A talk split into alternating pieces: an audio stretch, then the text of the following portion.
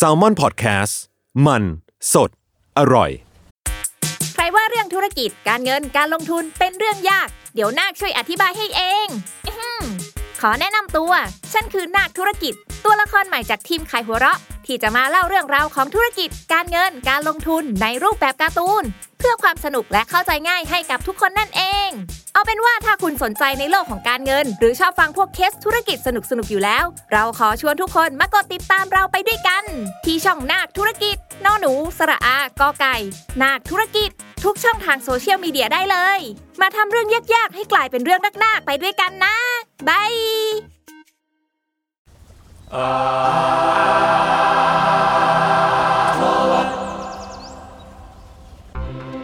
ครับสวัสดีครับขอต้อนรับเข้าสู่รายการ Art t o w a r d ค Artoward รับเยี่ยมมากเรื่องศิลปะน่าสนใจแต่เราไม่อยากเก็บไว้คนเดียว วันนี้ก็มากันที่ห้องอัดครับ แต่ว่าพิเศษสุดๆก็คือ ไม่มีใครเลย เราอัดกันเองครับอีกยังอยู่สามคนแล้วก็วิ่งไปสุดยอดวิ่งมา คือพอมาถึงเกมนี่บอกกูไปตัดผมก่อนนะอืมแล้วใครอัดวะพวกมึงไงเยี่ยมส่วนพี่โจก็ติดธุระข้างนอกครับก็เลย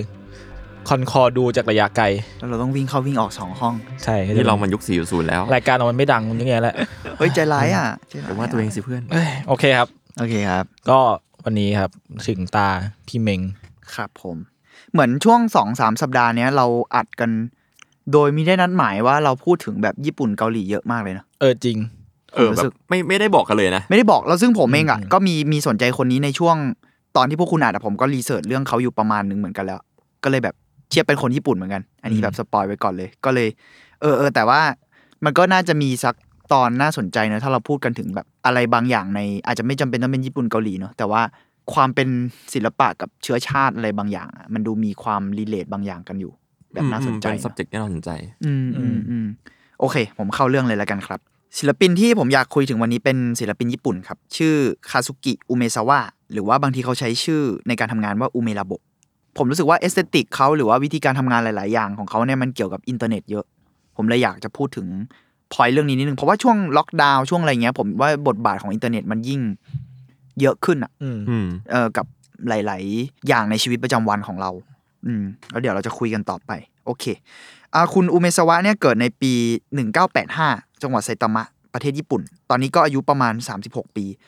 อันนี้ผมประวัติคร่าว ๆ เนาะเขาจบจากมหาลัยศิลปะมูซาชิโนะในโตเกียวปี 2007 และเริ่มทำงานเป็นศิลปินเต็มตัวช่วง 2009ถึง2010 ซึ่งที่ผมต้องบอกบริบทสิ่งเนี้ยเพราะว่าช่วง 2009-2010 เนี่ย ญี่ปุ่นเนี่ยเพิ่งเริ่มมีทวิตเตอร์เป็นของตัวเองอืมอืมอย่างเป็นทางการ คือหมายถึง Twitter version ญี่ปุ่นอะก่อนหน้านั้นมันน่าจะมีทวิตเตอร์อยู่แล้วอะไรเงี้ย ญี่ปุ่นเขาจะชอบ transfer เป็นภาษาเขาอะเออ อะไรประมาณนั้น ผมไม่แน่ใจ detail แต่คิดว่าน่าจะประมาณนั้น แล้วก็ YouTube กับเว็บที่ชื่อว่า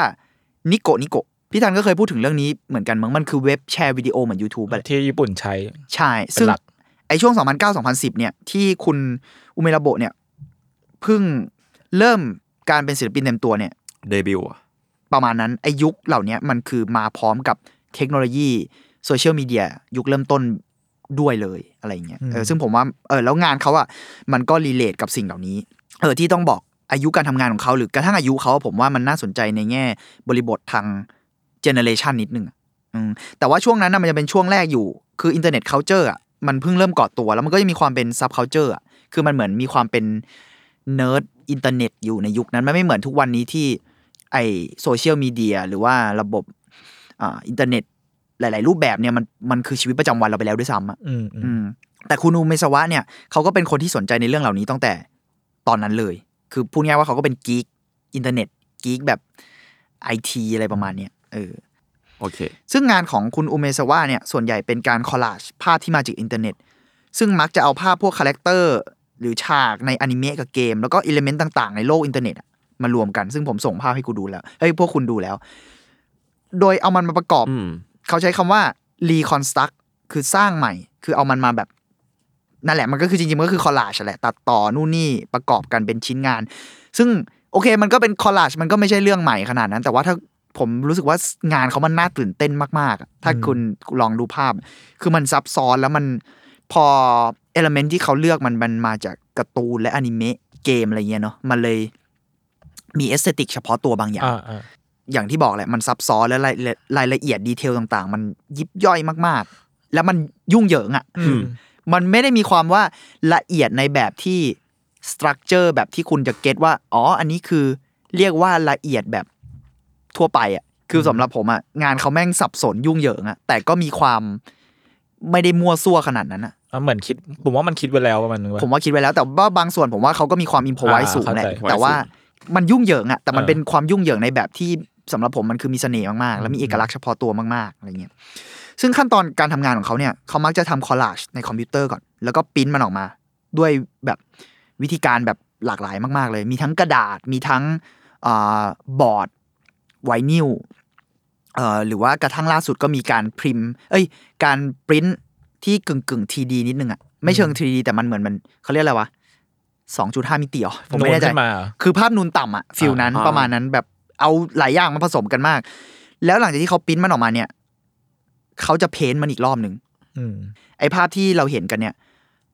นอกจากคอลลาจเสร็จแล้วอะพอเขาปริ้นออกมา เขายังเอาสีอะหรือว่ากระทั่งวัสดุหลากหลายต่างๆ ทับเข้าไปอีกรอบหนึ่งอืมเอออ่าผมผมเห็นความแบบ ที่มันเป็นแบบชิ้นชิ้นที่เป็น physical อะ มันมีความแบบปาดด้วยสีอะคริลิกอะไรสักอย่างจริง ๆ เข้าไปอะใช่ใช่มันจะเป็นสีอะคริลิก หรือบางทีก็เป็นสีแบบกากเพชรก็มี หรือบางครั้งที่เรานึกว่ามันเป็นสีอะมันเกิดจากการเอา collage มาทำอะคือเขาอ่าทำในนั้น ผมเคยเห็นมันมี t e x t อร์บางอันที่เราเรารู้สึกว่ามันเหมือนเกรียงปาดอ่าเนี่ยนะอ่าแต่ว่าเป็นแบบ collage เล็กๆเล็กๆป่ะใช่พอเราไปดูข้างในดีๆอะมันเป็นแบบ นิ้วการ์ตูนอนิเมะที่แบบอ่าๆอะไรเงี้ยหรือว่าเป็นหน้าตัวการ์ตูนหรือลูกตาที่มันทำให้เป็นที่มัน texture คล้ายสิ่งนั้นใช่ texture อะไรแบบนั้น เพราะฉะนั้นอะงานของเขามันเลยมีความข้ามไปข้ามมาระหว่างดิจิตอลกับอนาล็อกสูงอืมซึ่งเขาใช้คำว่าอนาล็อกเราก็พูดกันยากว่าอนาล็อกคืออะไร แต่สำหรับผมมันก็คือดิจิตอลกับ physical แล้วกัน ถ้าเราจะพูดกันง่าย ๆ แล้วก็ไอสิ่งเหล่านี้เองที่มันเป็นเรื่องของโลกของข้อมูลที่เราจับต้องไม่ได้ คือโลกอินเทอร์เน็ต แล้วทุกอย่างมันหลั่งไหลมาเป็นข้อมูล กับโลกของ physical โลกของวัตถุ เขาเอาสิ่งนั้น transfer มา แล้วเล่นกับมันสลับไปสลับมา คือด้วยซอสที่เขาเลือกเนี่ยทำให้งานของเขาอะเชื่อมโยงกับวัฒนธรรมโอตาคุด้วยมก็อย่างที่เราเห็นอะมันมันชัดเจนมาก ซึ่งตัวเขาบอกว่าเขาเป็นโอตาคุนะแล้วเขาก็บอกด้วยว่าไอ้วัฒนธรรมโอตาคุเนี่ย แต่อันนี้เป็นคำจากการให้สัมภาษณ์ของเขานะ ผมไม่แน่ใจความจริงขนาดนั้นในสังคมญี่ปุ่น แต่เขาบอกว่าไอ้วัฒนธรรมโอตาคุกับศิลปะเนี่ย ศิลปะร่วมสมัยอะนะไม่ได้รับการตอบรับที่ดีนักในญี่ปุ่น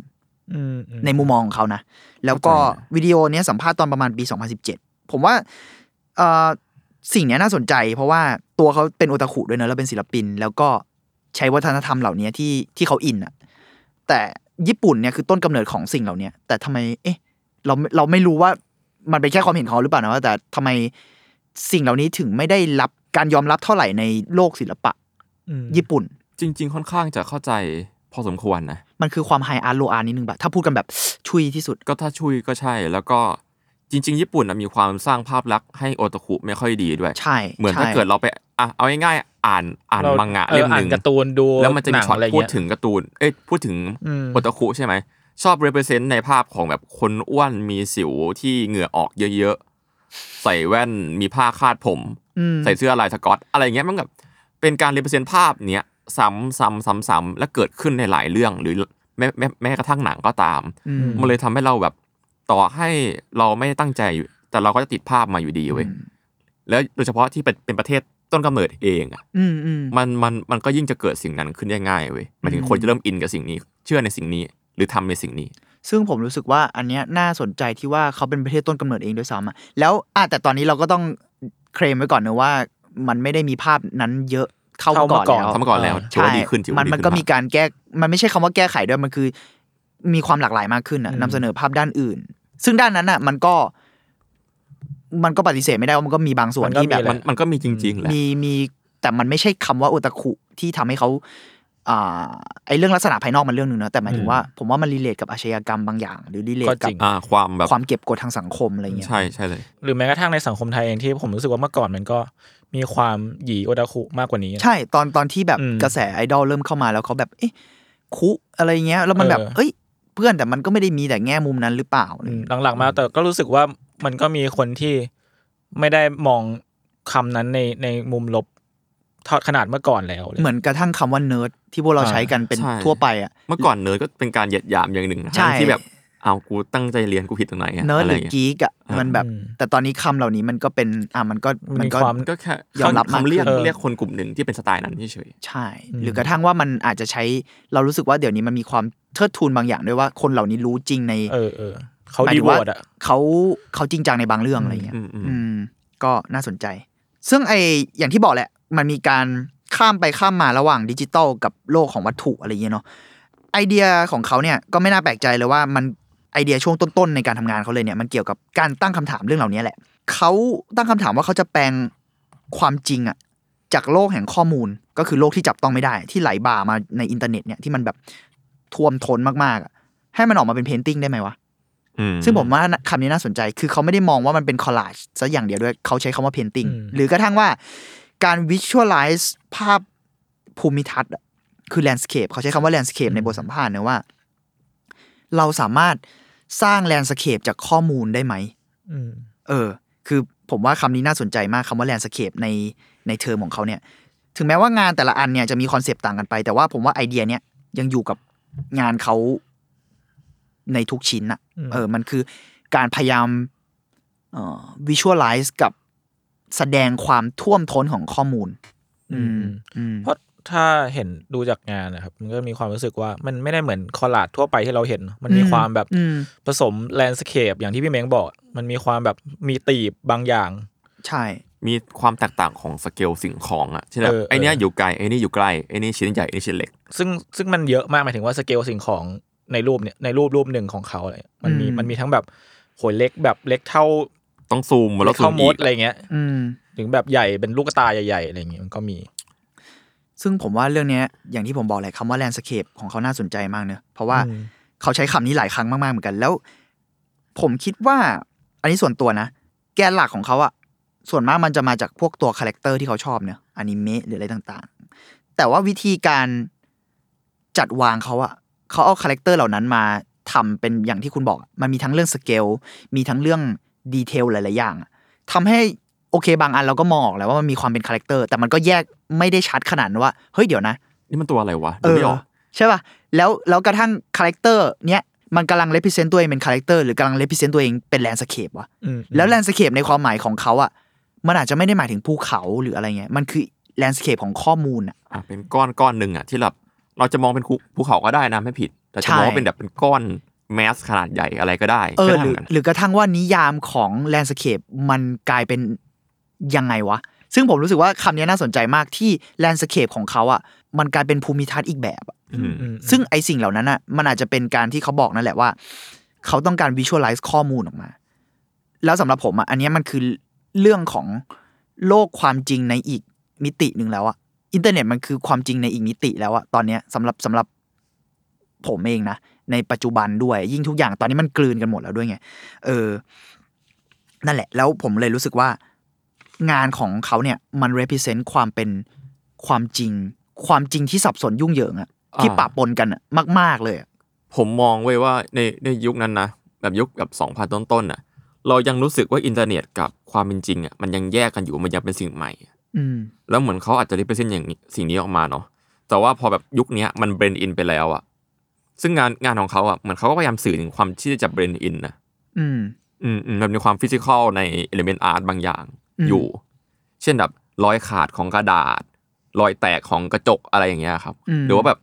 ความยู่ยี่ของแบบอะไรนะ สีที่แห้งจนแตกอะอะไรอย่างเงี้ยมันดูเป็นสิ่งที่เกิดขึ้นกับ physical art อะ traditional art อืมแล้วเขาเอามาใส่กับงานที่ดู digital art มากมากๆอืมใช่ใช่อันนี้ก็อาจจะเป็นสิ่งที่เขาซ่อนอยู่ก็ได้ที่ผมสังเกตจากเห็นงานเขานะ อืมอืมนั่นแหละผมผมว่ามันน่าสนใจในการที่ มันเบลนกันอะเออมันน่าจะเป็นคำคุณ แต่ว่าอย่างที่ผมบอกแหละจริง ๆ แล้วงานเขาช่วงเริ่มต้นอะมันก็คือสำหรับผมอะอันนี้อาจจะคอลเลกนิดนึงนะ ผมรู้สึกว่ามันเป็นยุคที่มันเริ่มเบลนแล้วอะอืมสองพันสิบอะนะกำลังละกำลังใช่กำลังแล้วก่อนหน้านั้นมันอาจจะยังไม่เท่าไหร่แต่ว่าผมรู้สึกว่า ผมเลยรู้สึกว่าเจเนเรชันเองก็น่าสนใจสำหรับตัวเขาเองในวัยนั้น แล้วก็อ่าบางชิ้นที่ผมส่งให้ดูคือมันต่อเนื่องมาถึงยุคเนี้ยคือ ทุกอย่างมันค่อยๆ blend เข้าไปอะเรื่อยๆอะ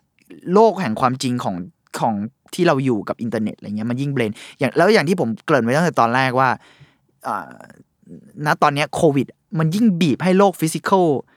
หลาย ๆ ส่วนของเรามีข้อจำกัดเยอะขึ้นอะอืมการออกไปใช่เจอชุมชนการไปอะไรเดี๋ยวนี้เราคุยกันเราคุยกันทางแบบซูมเนี่ยอืมหรือว่าคุยกันทางแอป อะไรก็ตามแต่ Discord นั่นเองนะอะไรอย่างนั้น แล้วนั่นคือเพื่อนเราจริงๆไงแต่เพื่อนเรากลายเป็นข้อมูลบางอย่างอืมไปอะ แต่มันก็ยังมีความเป็น physical อยู่เพราะเพื่อนเราก็ยังนั่งอยู่ในบ้านหลังนั้นอะไรเงี้ยแต่ว่า เอ๊ะอันไหนมันคือ layer ของเรียลิตี้กันแน่ ยิ่งยิ่งพอต่างๆ มันถูกเนี่ยอย่างที่บอกแล้วมันถูกlimit มากขึ้นเนาะในโลก โลกพอมันแบบที่เรานิยามว่าจริงอะถูก limit ด้วยโควิด แล้วทำให้เราต้องมาอยู่อย่างเงี้ยอืมันทำให้คนเราอะต้องงัดเทคโนโลยีมาใช้เยอะขึ้นกว่าเดิมเว้ยอืมแบบอย่างเมื่อก่อนเราอาจจะไม่ใช้แอปประชุม Discord ขนาดนั้นใช่อะไรอย่างเงี้ยใช่แต่แบบมันมันบีบจนเรารู้สึกว่าตอนแรกเราจะรู้สึกแบบ ขัดตะขวงแบบเอ้ยเชี่ยไม่ถนัดวะอะไรวะ ตอนเนี้ยเป็นไงอะชินกันไปครึ่งหนึ่งแล้วมั้ง ซึ่งคุณอุเมซาวะพูดเรื่องนี้ไว้เหมือนกัน ซึ่งเพราะว่าเขาบอกว่าตัวเขาเป็นโอตาคุใช่ไหมอืม แล้วเขาพูดกระทั่งว่ากูเป็นฮิคิโคโมริด้วย อันนี้เราแบบถอดคำจากภาษาญี่ปุ่นเลยนะอ่า แต่มันใช้คำว่าแบบอังกฤษมันไม่ได้แปลใช้คำว่าฮิคิขนาดแต่เขาบอกว่าเขาไม่ค่อยออกจากบ้านเลยเว้ยไม่ค่อยเจอคนแล้วเขาบอกว่าไอ้พวกแอปที่พวกมึงใช้กันในช่วง pandemic เนี่ยกูใช้ตั้งนานแล้วเพราะกูไม่ชอบเจอคน อ่าอ่า ผมเลยรู้สึกว่า vibe ต่างๆ เหล่านี้เขามีความ relate กับการ blend in ของโลก ที่พวกเราคุยกันอะมาสักพักแล้วมาก่อนแล้ว แต่ว่าเขาก็เห็นภาพที่มันเติบโตมากขึ้นของสิ่งเหล่านี้ด้วยมั้งผมว่าสิ่งเหล่านี้สะท้อนในงานเขาในแง่การ develop ด้วย หมายถึงว่ามันไม่ใช่แค่เรื่องของว่าเขามาก่อนการแล้วพูดเรื่องนี้ตั้งนานแล้ว ผมรู้สึกว่าตัวเขาเองก็คิดอะไรบางอย่างที่มันมากขึ้นเกี่ยวกับเรื่องนี้ ซึ่งผมว่ามันน่าสนใจอ้าวแล้วเขาก็บอกอีกว่า แค่สมมุติในช่วงช่วงต้นปี 2010อะอ่า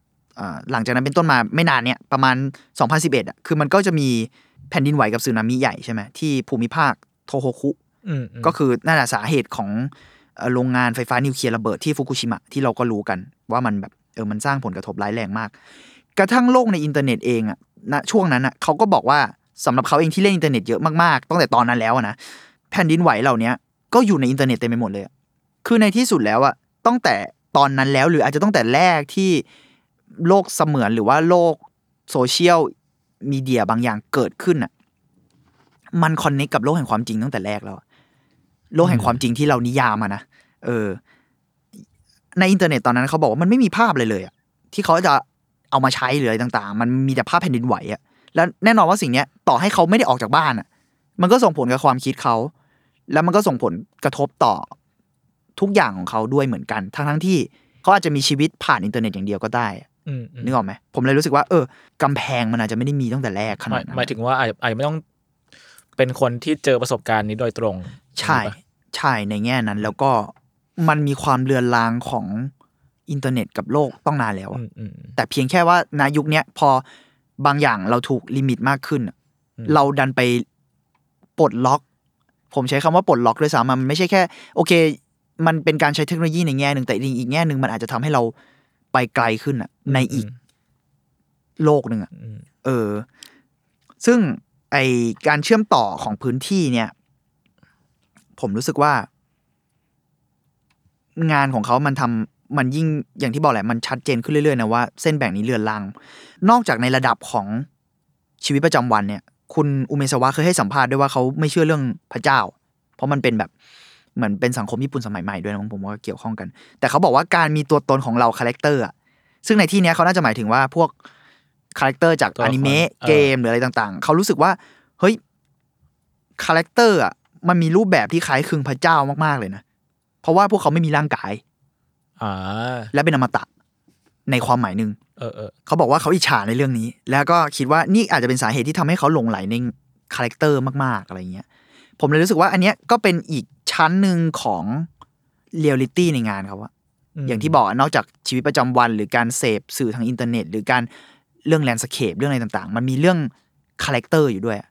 character ในที่นี้มันที่เขาพูดถึงว่ามันมีความลักษณะใกล้เคียงพระเจ้าอะไรเงี้ยหรือว่าบางสิ่งที่นับถือหรือบางสิ่งที่เราอยากเป็นอะคือนอกจากความเป็นพื้นที่แล้วมันมีเรื่องของความเป็นตัวตนด้วย ในในมิติของความจริงอะเนอะ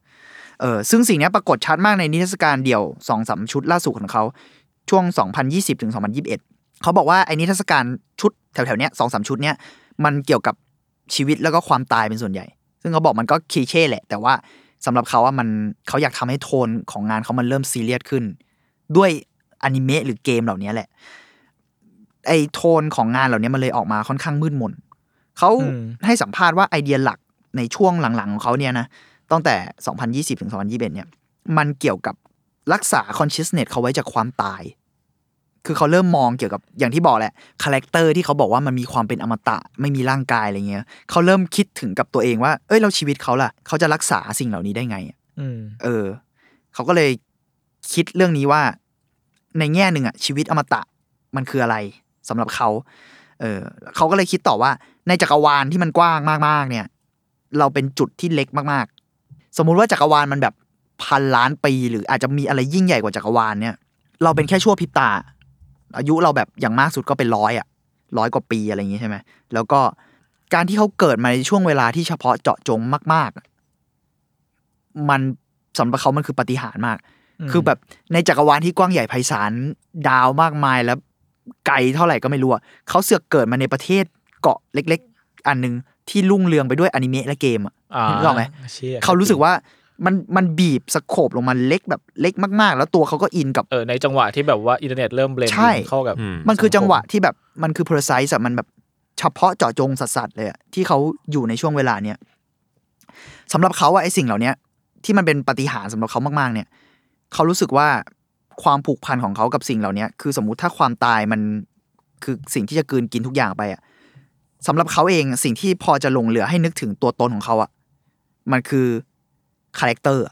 อืมเหล่านี้นี่เองที่อยู่ในงานเขาที่เขาเอามาสร้างงานที่เขาเอามาใช้ ผมเลยรู้สึกว่า ในแง่หนึ่งผมไม่รู้ว่าเขาคิดขนาดนี้เปล่าอันนี้ผมคิดต่อเองนะว่า ที่เขาพูดถึง character ความเป็นอมตะหรือกระทั่ง landscape อะผมรู้สึกว่าเขากำลังพยายาม ไม่ว่าจะตั้งใจหรือไม่ตั้งใจมันคือการ transfer ตัวเอง ไปสู่ความจริงอีกแบบอะอืม แต่ว่าไอความจริงอีกแบบนั้นอะไม่ได้แปลว่าเขาย้ายโลกอะไรเงี้ยแต่ผมรู้สึกว่ามันคือการอย่างที่เราคุยกันว่ามัน blendมัน blend แล้วก็มันคือความจริงจากทิ้งบางอย่างไว้อะโลกแบบไซเบอร์นึกออกไหมแล้วก็ความจริงจากโลกเนี้ยแล้วเขาเขาพยายาม blend มันเข้าด้วยกันและ transfer ตัวเขาเป็นอะไรบางอย่างหรือเปล่า ผมไม่แน่ใจว่ามันอาจจะใหญ่ขนาดนั้นไหมแต่ว่า ผมว่าเขาคิดเกี่ยวกับตัวตนกับพื้นที่ประมาณนี้เออผมเลยรู้สึกว่ามันน่าสนใจมากที่ว่ายิ่งเป็นพวกเราด้วยอะที่โตมากับอินเทอร์เน็ต ประมาณนึงอะคือผมก็ยังทันยุคที่มันก็ยังไม่บูมขนาดนั้นนะแล้วก็ณตอนเนี้ยที่เราโดน pandemic บังคับด้วย โดนโควิดบังคับด้วย แล้วก็ยังมีเรื่องของการเติบโตของมันเองอยู่แล้วด้วยอะอืมเออ ผมเลยรู้สึกว่า เชี่ยตอนนี้ตัวตนเรา มันกับความจริงกับพื้นที่ในโลกแห่งความจริงอะไรเงี้ยมันผสมปนเปกันไปหมดแล้วอะเออแล้วผมว่างานของเขา represent สิ่งนี้ได้น่าสนใจ แล้วมันวุ่นวายมากๆด้วย เอาจริงๆที่แบบพอฟังเขาพูดถึงความตายอะแล้วเขาเลือกที่จะทำงานดิจิทัลบางส่วนอะรู้สึกว่ามันอาจจะเป็นการที่เซฟตัวตนไว้แหละ อืม คือเหมือนอย่างอะจริงๆแล้วสิ่งที่เขาพูดมายาวๆเมื่อกี้ผมอาจจะมองว่ามันอาจจะเป็นแค่ประโยคนึงของอาจารย์ศิลป์ก็ได้เว้ยไอศิลปะยืนยาวชีวิตสั้นอะก็แบบเอาเดี๋ยวเมื่อตัวเองเมื่อมแบบหาลัยกูเองนะเนี่ยอ่าใช่โอเคโทษทีครับอันนั่นแหละพี่ ก็แบบมันก็มันก็เป็นการทิ้งทิ้ง ตัวตน conscious หนึ่งที่เป็นแนวคิดของตัวเองลงไปในโลกศิลปะเนาะอืมแล้วก็พอมันเป็นงานที่เป็น base on digital อะผมรู้สึกว่ามันไม่ได้ไบแอดนะแค่มีความคิดว่ามันอยู่ยืนยาวมากถ้าเป็นดิจิตอลอะเพราะแบบอืมมันมีการอืมซ้ำ repeat อืมส่งต่อไปได้เรื่อยๆ หรืออาจจะอยู่ในเซิร์ฟเวอร์นี้ซึ่งงานเขาอัพลงในทวิตเตอร์สมมติทวิตเตอร์บริษัทนี้อาจจะอยู่เป็นร้อยปี หรือมากกว่าอายุเขาก็ได้ แล้วพอมันเป็น soft copy มันส่งต่อไปได้อีกต่อไปด้วยซ้ำไป ใช่ใช่รู้สึกว่าพอแม่งพูดเรื่องพูดเรื่องอายุการอยู่อาศัยกับกับศิลปะและก็โลกดิจิตอลอะมันอาจจะเป็นสิ่งหนึ่งที่เขาคิดอยู่ก็ได้อันนี้แม่ง Matrix มากเลยนะในแง่หนึ่งอะเออจริงก็ Matrix ใช่เออมันคือการ transfer ตัวเองไปสู่นั่นแหละผมแบบตัวตนอีกแบบหรือความจริงอีกแบบ ซึ่งผมว่ามันน่าสนใจมากที่มันไม่ใช่ความยิ่งใหญ่ในแบบ ที่เราคุ้นเคยแล้วอะอ่ามัมันคือแบบฉันจะเป็นอนิเมะอะไรบางอย่างอะนึกออกไหมเอาเอาจริงมันก็เป็นเรื่องเรื่องเล็ก ๆ เหมือนกันนะ ใช่แต่ว่าเออมันมันสำคัญกับเขามากเลย แล้วผมรู้สึกว่า เอ้ยเขาก็เขาก็ยอมรับมันแล้ว แล้วผมว่าในแง่หนึ่งเนี่ย ไม่อยากใช้คำนี้แต่ว่ามันก็กล้าที่จะประกาศสิ่งนี้ออกมานะยิ่งเขาบอกว่าวัฒนธรรมโอตาคุอะไม่ถูกยอมรับเท่าไหร่ในวงการศิลปะอืมการประกาศสิ่งนี้ว่าแบบเชื่อกูกำลังเปลี่ยนตัวเอง ไม่ใช่เปลี่ยนเลพิเซนต์ตัวตนของตัวเอง หรือกระทั่งคิดถึงความตายในมุมมองของโอตาคุมากๆอะอืมแต่ว่ามันเป็นไปอย่างแบบจริงใจแล้วก็สวยงามมากในในในแบบของเขาอะนะ เออผมว่ามันก็ก็กล้าหาญนะอืมอืมในการจประกาศริงๆผมมองว่าเขาเป็นคนที่จริงใจมากๆเว้ยอืมอย่างที่เขาพูดว่า วงการศิลปะ ไม่ค่อยยอมรับงานสไตล์เขาอะก็คือผมไปส่องงานเขาในในทวิตเตอร์เพิ่มเว้ยอืมงานเขาอะเรียกจริง ๆ สามารถพูดได้ว่าเป็นเป็นเป็น fine art ได้หมายความว่า คือเดี๋ยวนี้ผมไปส่องในทวิตเตอร์เขาเนาะเขามีทั้งแบบงาน sculpture งาน paint งานอะไรแบบ ล่าสุดทวิตเตอร์ล่าสุดเหมือนจะมีรูปรูปหนึ่งที่แบบไปแปะสติกเกอร์ลงบนแบบคล้ายๆคาฟิตี้อะ bomb อะอ๋อเออผมไปส่องแล้วเมื่อกี้แต่ว่างานงาน paint เขาก็เยอะอืมส่วนใหญ่จะเป็น paint เออ paint บน collage นั่นแหละใช่ใช่แต่มันมันหลายพื้นผิวอะเออก็เลยที่มีประรู้สึกตูว่าญี่ปุ่นด้วยที่ผมส่งให้พวกอันนั้นอันนั้นสวยมมากใช่ใช่ก็เลยสวยมากรู้สึกว่า เออมันมันมันมีความ fine art เนาะแต่สุดแต่เราส่วนมากอะเราจะเห็นงานสไตล์อนิเมะแล้วกัน อยู่ในโลกแบบเป็น digital art แบบ pure ๆเยอะมากอืมแต่ว่าเขาอะขยับมาอยู่ตัวเองมาอยู่ใน scale fine art อะอืม รู้สึกว่าเขาเขาเขาก็มีความแบบ represent สูงเหมือนกันนะอืมเพราะว่าเอาจริง ๆ อย่างสมัยผมเรียนศิลปะ ไม่พูดไม่พูดชื่อมอแล้วกัน แต่ว่าหมอนี้ดังนี่อ่าเฮ้ยเอาไม่เป็นไรหรอก ก็นั่นแหละหมายความว่า มันมีสิ่งที่เด็กรุ่นน้องหลายๆคนพูดกันมาต่อต่อกันแม้แต่รุ่นพี่นะว่า อาจารย์และหลายคนไม่ชอบงานสไตล์อนิเมะอ่าเออหรือว่าเส้นญี่ปุ่นอันนี้เป็นสิ่งที่ผมได้ยินมาเหมือนกัน อืม ซึ่งมันอาจจะไม่ได้เกิดขึ้นแค่แค่มอผมก็ได้ แล้ว จริงๆว่าน้องๆบางคนนะครับ ถึงขั้นต้องแบบปรับเส้นตัวเอง อะไรอย่างเงี้ยเพื่อเพื่อทำงานส่งเพื่อขายงานส่งอาจารย์อืมอืมอะไรอย่างเงี้ย เป็นมันเป็นเรื่องที่แบบปัจเจกชนมากๆเลยนะความความชอบทางทางอาร์ตอะอืมอืมเออเออแล้วรู้สึกว่า เออ มันขนาดเราอะยังได้รับการปลูกฝังเลยว่า เส้นแบบเนี้ย มันจะไปได้ขายไม่ได้ไม่สุหรอกหรอกอืมอะไรอย่างเงี้ย มันก็เป็นสิ่งที่จริงๆก็แย่เหมือนกัน อืมอืมอืมเพราะจริง ๆ ตอนผมที่ผมหัด ผมว่าก็หลายๆคนที่วาดรูปมาอะไรเงี้ยก็น่าจะอาจจะประสบการณ์เดียวกันคือ เริ่มวาดกับจากการ์ตูนญี่ปุ่นก่อน แล้วก็ใช่ใช่แล้วพอมันถึงจุดหนึ่งที่รู้สึกว่า เหมือนโดนสังคมไม่ยอมรับบางอย่างอะไรเงี้ยอย่างผมเนี่ยก็จะแบบ มันก็มีจุดหนึ่งแหละที่รู้สึกอย่างนั้นก็เลยต้องเทิร์นตัวเอง มาวาดแนวแนวอื่นแทน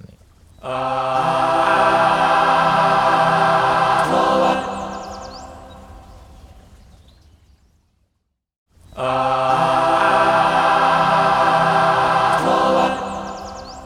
ึ่งนอกจากฝั่งตะวันออกอะนะผมผมพอพอคุณพูดถึงความเป็นอนิเมะหรือการ์ตูนในโลก fine art อันนี้เราวกไป นอกจากเรื่องความจริงมันมีเรื่องนี้ด้วยเนอะที่น่าสนใจอืมผมเคยเจอศิลปินที่ชื่อว่า George Condo เขาคือคนวาดปกอันนึงให้คันเย่มั้งไม่แน่ใจว่าปกเดียวหรือสองปกแต่มันจะมีปกหนึ่งที่อื้อฉาวมากที่แบบโดนแบนหรือโดนเซนเซอร์อะไรสักอย่าง ซึ่งงานเขามันมีความเป็น cubism และมีความเป็นการ์ตูนสูงมาก เขาก็เคยพูดเรื่องนี้ไว้เหมือนกันว่าการ์ตูนมันมีความเป็นแบบ มีความเป็นอะไรบางอย่างในในโลกศิลปะเหมือนกัน อันนี้ขนาดฝั่งตะวันตกเองเนาะนอกจากอนิเมะแล้วอะฝั่งตะวันตกเองอะขอการ์ตูนมันก็มีความเป็นเนี่ยมันอาจจะไม่ได้รับการมองที่ดีนักเหมือนกันในโลกศิลปะ ซึ่งผมก็ไม่รู้ว่าโลกศิลปะ กับคำว่า fine art จริงๆ แล้วมัน define ยังไงเส้นแบ่งอยู่ตรงไหนอะเนอะแต่ว่าโอเค เอาเป็นว่าวงการคนรอบๆพวกเขาอะมันก็มีเรื่องนี้อยู่เหมือนกัน อืมอืมอืม หรือแบบผมว่าแนวในแนวคิดที่พี่เมงบอกว่าเขาเทียบระหว่างตัวตัวละครในเมกับพระเจ้า ก็น่าอืมสนใจนะรู้สึก หรือว่าเขาอาจจะทำงานนี้เพื่อแบบเป็นการสรรเสริญบางอย่างหรือเปล่า ด้วยแล้วผมว่ามันนอกจากผมว่าผมมองในอีกมิติด้วยซ้ำว่า นอกจากสรรเสริญแล้วอะที่เขาอืมบอกเขาอิจฉาแล้วก็ก็อยากใช้ชีวิตในแบบอมตะหรืออะไรบางอย่างอืมมันคือการพยายาม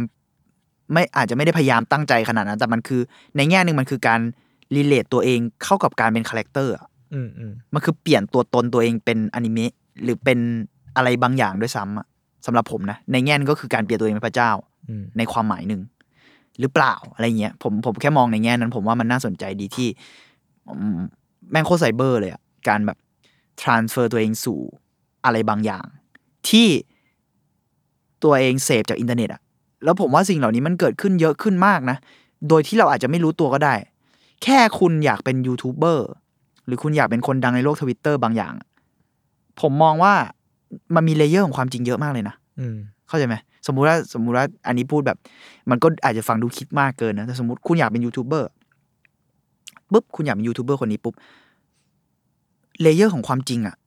คุณไม่ได้แค่อยากทำอาชีพนั้นอะ อืมอืมคุณอยากถูกมองแบบนั้น แบบนั้นในจอนั้น อืมอืมของหลาย ๆ คนน่ะนึกออกไหมอ่าคุณอยาก transfer ตัวเองไปเป็นข้อมูลอีกชั้นหนึ่งเพื่อส่งต่อไปให้คนอีกชั้น เนี่ยเนี่ยมันมันเยอะมากมันฟังดูคิดมากไซไฟแต่เขาจะแบบผมรู้สึกว่าเชื่อโลกเรามันไซไฟมาก ๆ เลยนะตอนเนี้ยอืมแล้วเออผมว่างานเขา represent สิ่งนี้ได้ดีโดยที่เราแบบ เราอาจจะไม่ได้คิดก็ได้ เพราะเพราะมัน blend in ไปแล้วไงอย่างที่ที่ทีเคกับเหมือนเราก็รู้สึกว่าจูนบอกมันก็ปกตินี่มันก็อะไรปอกย่างติเงี้ยแต่ว่าพอเรามานั่งคิดแล้ว เฮ้ยเดี๋ยวนะ มันมี layer หลายชั้นมาก layer ซึ่งงานของเขายิ่ง represent layer เหล่านั้น ไม่ว่าจะโดยตั้งใจหรือไม่ตั้งใจแต่ว่า layer มันเยอะมากอะอืมแล้วไอ้ collage เหล่านั้นเอง ผมว่าแม่งมันคือ collage ของเรียลลิตี้ด้วยอะมันไม่ใช่แค่ collage ของการ์ตูนอย่างเดียว มันคือเรียลลิตี้ที่แบบตัดมันคือความจริงที่ตัดแปะกันไปหมด และมันโชว์มากเลยว่าความจริงที่พวกเรากำลังอยู่ในตอนเนี้ย แม่งสับสนยุ่งเหยิงขนาดไหนอะผมว่าภาพมันออกมาแบบ เออผมรู้สึกกับ เรียลลิตี้ของพวกเราแบบนั้นอะอืมก็ถ้าเกิดจะอธิบายผู้ฟังอีกรอบเนาะสำหรับงานของคุณ Umelab เนี่ยใช่ไหม Umelabo Umelabo Umelabo เอองานงานของเขาก็อย่างที่เพียงพูดว่ามันจะเป็นความแบบ collage ที่เขาใช้ว่า reconstruction อืซึ่งพอผมมอง Reconstruct มองอะผมก็จะผมเข้าใจความความหมายนี้พอสมควร เพราะว่าปกติแล้วเราจะเห็น collage ในเชิงแบบตัดมาแล้วแปะผสมผสมใช่ไหมแต่เขาว่า reconstruction คือถอดบางอย่างมาใส่กับบางอย่าง ซึ่งงานเขามีความเป็นอย่างนี้สูงมาก เช่น มันจะมีภาพหนึ่งที่เหมือนเหมือนกับเป็น character ของของผู้หญิงอนิเมะตัวหนึ่งใช่ไหมแต่ว่ามันเหมือนมีตาจากตัวนี้ มีผมจากตัวนี้ มาจากอันนี้มาจากหลายๆอย่างอืมแล้วแบบกลายเป็นตัวตัวหนึ่งขึ้นมาใหม่ อะไรอย่างเงี้ยอันนี้อาจจะเป็นสิ่งที่เขาพยายาม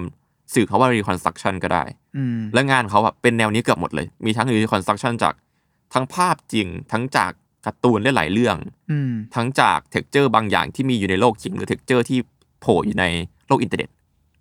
อืมอืมผมว่าเขาผสมกันเยอะมาก อืมแต่อันนี้ผมขอ define นิดนึง คือไอ้ที่คุณทีเคพูดถึงมันอาจจะใกล้เคียงกับ deconstruct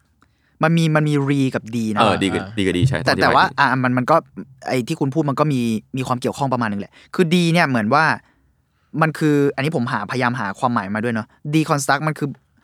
เขาใช้คำว่า break something down ก่อน คือแบบ แยกแยกชิ้แยนกส่ส่ววนนแยกส่วนส่วน แยกชิ้นส่วน แล้ว reconstruct อะมันคือประกอบใหม่อะแหละอ่าพูดกันแบบตรงตัว re แล้วก็ construct อะมันประกอบใหม่ แต่ว่าในแง่หนึ่งอะที่ทีเคบอกอะก็คือเขาเอาชิ้นส่วนจากตัวนั้นตัวนี้มาผสมอะเออในในชั้นหนึ่งเขาอาจจะต้องแตกมันออกมาก่อนอืมเขาต้องรีก่อนเออและในอีกแง่หนึ่งบางอันเขาไม่จำเป็นต้องแตก เพราะว่าอินเทอร์เน็ตอะ deconstruct ให้เขาแล้วไงอืมผมเลยรู้สึกว่าชิ้นส่วนหลายอย่างที่เขาหามา มันถูก deconstruct ไปเรียบร้อยไปแล้วด้วยอินเทอร์เน็ตแล้ว เขาแค่ re มัน เออ แต่ว่าเออเข้าใจ point ของทีเคแล้วมันน่าสนใจที่ว่า เออมันมันคือการประกอบสร้างใหม่ของของหลายอย่างมากเลย ทั้งความจริงทั้ง character ของตัวศิลปินเองกับตัวงาน หรือกระทั่งตัวคนในโลกอินเทอร์เน็ตเองกับตัวคนจริง ๆ อะไรเงี้ยอืมแล้วกระทั่งพองานเขามันมีความเป็น physical ของ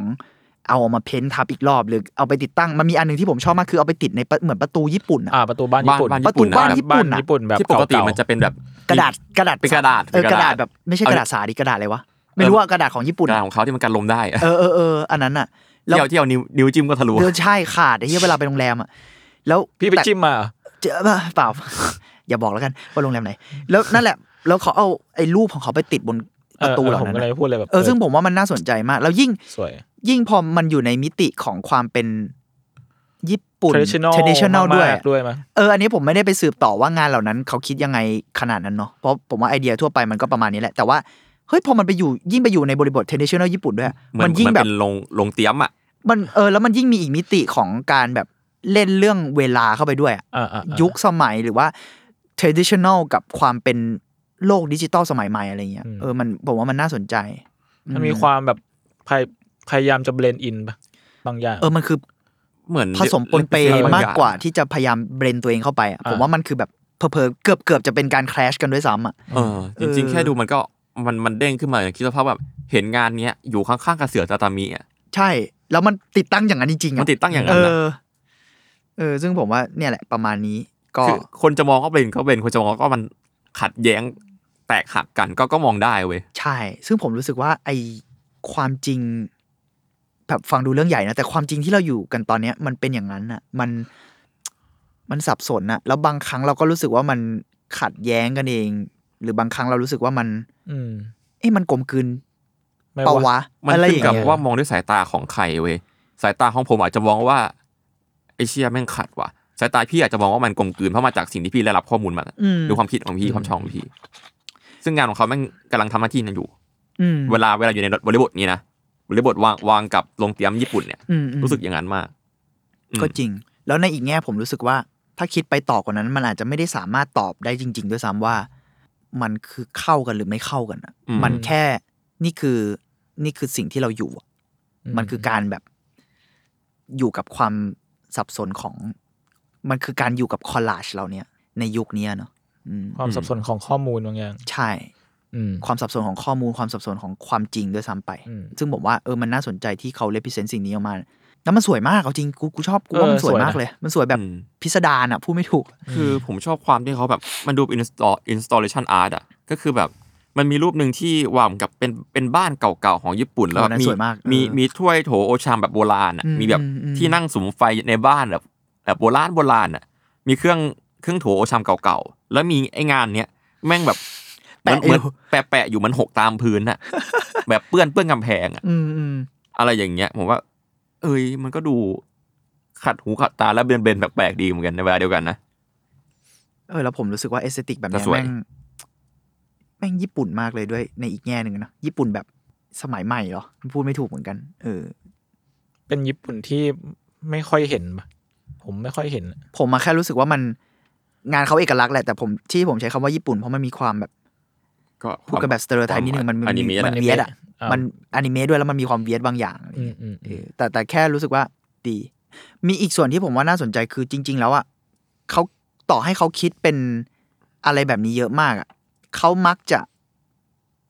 concern ในการจบงานที่แกลเลอรี่เสมอนะอืมเขาบอกว่างานเขาอะเขาชอบจบมันใน physical ชอบจบมันในในฐานะ painting แบบหนึ่งอะมเออ ผมเลยรู้ เอ้ย เรื่องนี้น่าสนใจ งานเขาทุกครั้งมีการแสดงหมด ต่อให้เขาเขาน่าจะออกจากบ้านแบบปีละครั้งก็คือเป็นงานแสดง ไม่รู้เหมือนกันแต่อาจจะแบบอย่างนั้น แต่ว่าเออมันมันมีการแบบเฮ้ยเขาเขาก็คอนเซิร์นกับเรื่องนี้ ซึ่งผมว่าเออมันมันก็เป็นความขัดแย้งในอีกมิติที่น่าสนใจเหมือนกันว่าแบบเชี่ยมันเนี่ยมันผสมปนเปกันไปหมดเลย อืมก็ประมาณนี้ครับอืมโอเคครับ เออก็ก็ดูสนุกดีนะหมายถึงว่า ไม่ได้มองอินเทอร์เน็ต หรืออะไรในในแง่นี้เท่าไหร่อะไรเงี้ยอืมเหมือนกับพี่พี่เมงพูดมา ก็ เออ แปลกดี แล้วก็น่าน่าคิดน่าคิดต่อนะอืมอืม ผมว่ามันมีมิติหลายอย่างที่แบบสะท้อนผ่านงานเขาเยอะ อืมอืมที่น่าคิดต่อนะอืมใช่ครับ ก็ประมาณนี้ครับ มีอะไรเพิ่มเติมไหมทั้งคู่อืมพีเคทำท่าเหมือนจะมีทำหน้าเหมือนจะมีแต่ก็ลืมไปแล้วอ๋อกรรมอะประงั้มาณนก็นี้โอเคประมาณนี้ปแล้วระมาณนะคนี้รับแล้วกันครับครับผมครับก็ใครที่สนใจก็ติดก็ไปติดตามเพิ่มเติมกันได้ หรือว่ามี อะไรก็มีข้อมูลอะไรเสริมก็ฝากเออเราได้นะใช่บางทีเราอาจจะตกหล่นครับอะไรไปครับเดี๋ยวตกลงจะส่งจะส่งบอททีเคไปตอบนะครับได้ครับครับก็อาร์ทเวิร์ดอีพีนี้ก็ประมาณนี้ครับ ติดตาม